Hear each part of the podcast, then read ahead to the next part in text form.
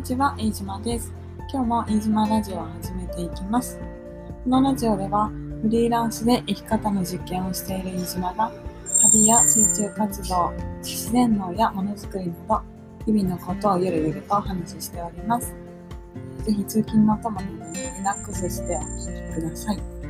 今日は9月の22日水曜日ですね。いやーもう、昨日が中秋の名月だったかな、満月でしたね。でも本当に秋っていう感じで、皆さんいかがお過ごしでしょうか。東京は、涼しいけど、風はカラッとしてる、ジメジメしてないけど、なんか日差しがね、やっぱ日中暑いですよね。朝晩はね、肌寒いけど、いや秋だなって思って、日差しもね、暑いけど秋の日差しになりましたね。なんていうか柔らかさがあるというか、でいつも行く公園があるんですけど、そこを散歩してても秋だなってね、木々の感じが柔らかいし、あとは、生えてる植物、雑草も変わりましたね。で、虫も鳴いてるし、スズムシとかね、鳴き声がして、秋だなーって、そんな感じです。で、このラジオを何日ぐらいお休みしてたかな、土日月かな、それまではね、コンスタントに毎日更新をしてたんですけど、ちょっと連休バタバタしたりとか、あとは、その前の週で結構いろいろ移動して疲れてて、でそれでちょっとお休みをしてました。皆さんは連休、3連休の方が多かったのかなね。初日土曜日は台風で、で日月がね結構いいお天気で、外に出かけた方も多いのかな。私は土曜日は、本当は自然農の講座、今自然農とパーマカルチャーの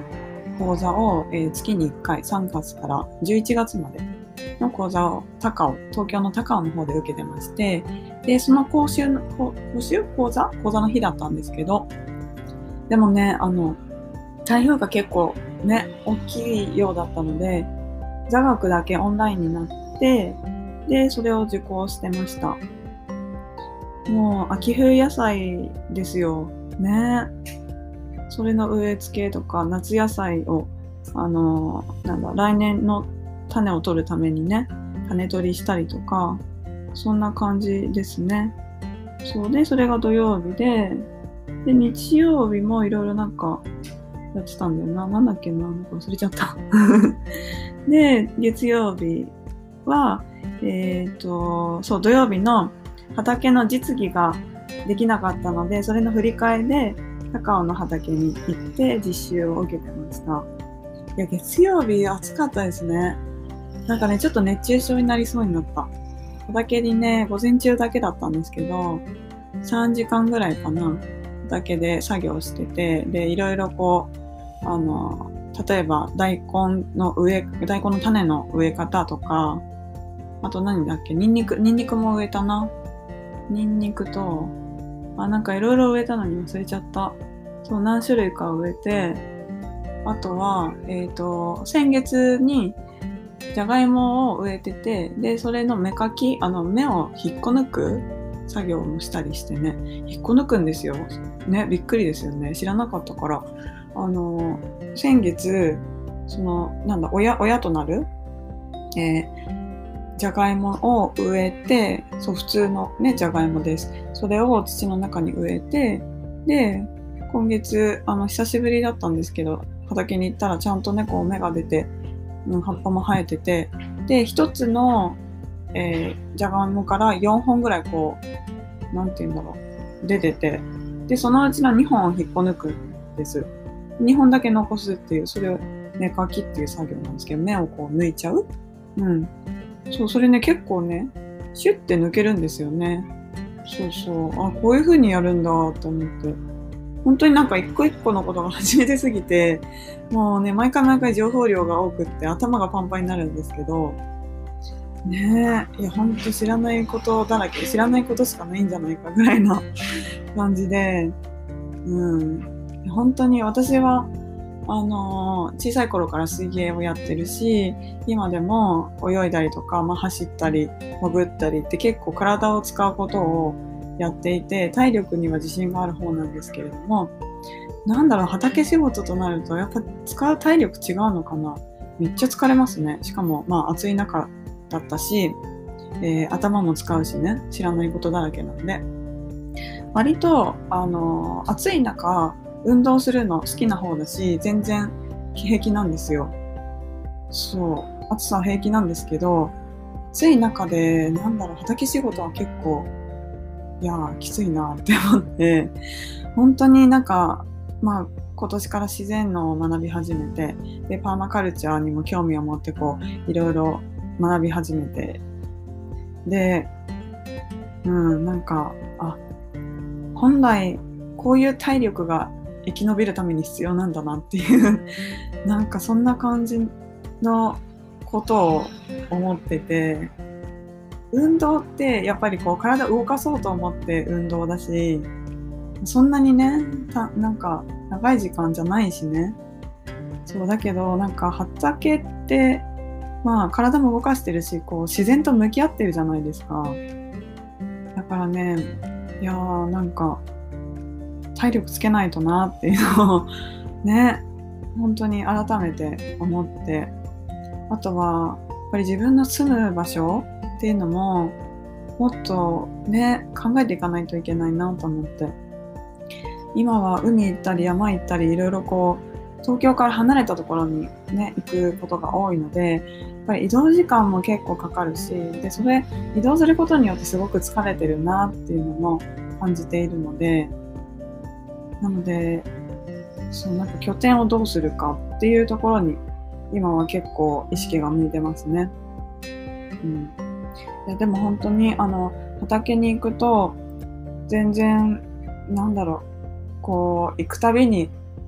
違うんですよね、同じ場所なのに。それは例えば、季節によって生えている雑草がね変わってきたりとか、雑草の生え方が違う。前はもっとワサワサしてたんですよね、夏の間は。だけどもうそんなに生えなくなってきて、で種類も割と優しめな感じっていうか、この間行った時、昨日一昨日か行った時はシソ科だっけ、シソ科の雑草って言ってたかな。そうちっちゃいんです、雑草も。その秋になって、でもそれは、その畑の、グレードって言ってたかな、今どういう畑、土の状態かっていうのによるんですけど、グレード 3って言ってたのかな、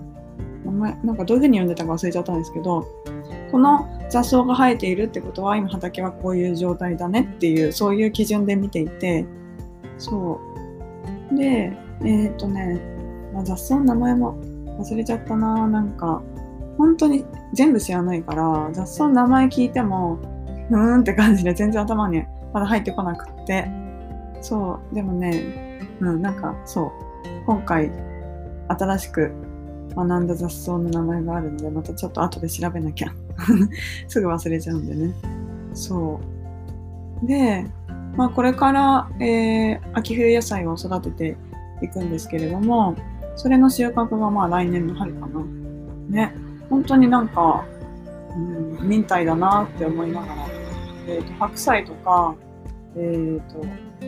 菜、キャベツ、ほうれん草と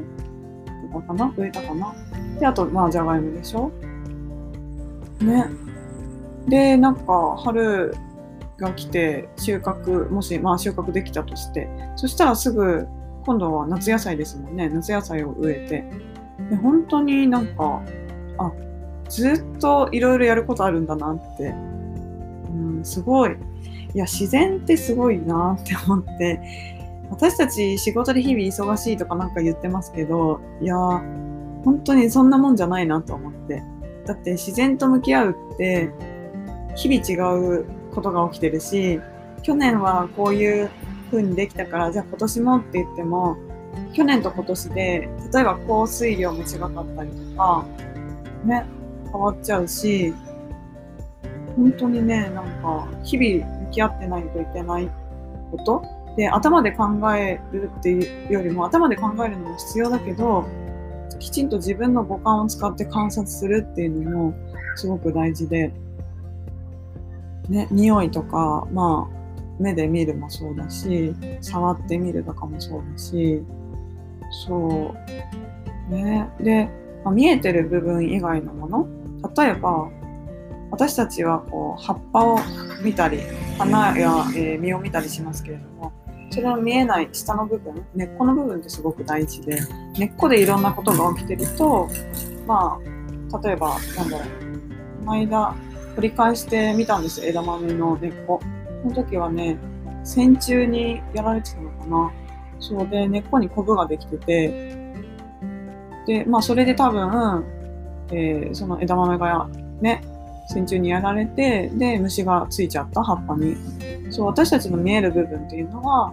葉っぱに虫がついてる。で、まあ例えばね、農薬を使って葉っぱをじゃあ、葉っぱじゃないや、虫を追い払おうっていう風に、まあね、農薬使う場合だとなるかもしれないですけど、でも、まあ、自然なの場合は農薬使わないですし、私なんかちゃんと原因をこうね解明して、でじゃあ来年はこうしようとか、まあ今度はこうしようっていう風にやっていくんですよね。本当に根っこの部分大事だなって思って、人間もそうですけどね、ちゃんと土台が安定しないと。そわそわしちゃう人間だし、それが今の私って感じなんですけど、これから秋冬ね、どんどん深まっていくので、もっとこうゆったりとする、落ち着くっていうところを深めていきたいなっていうふうに思ってます。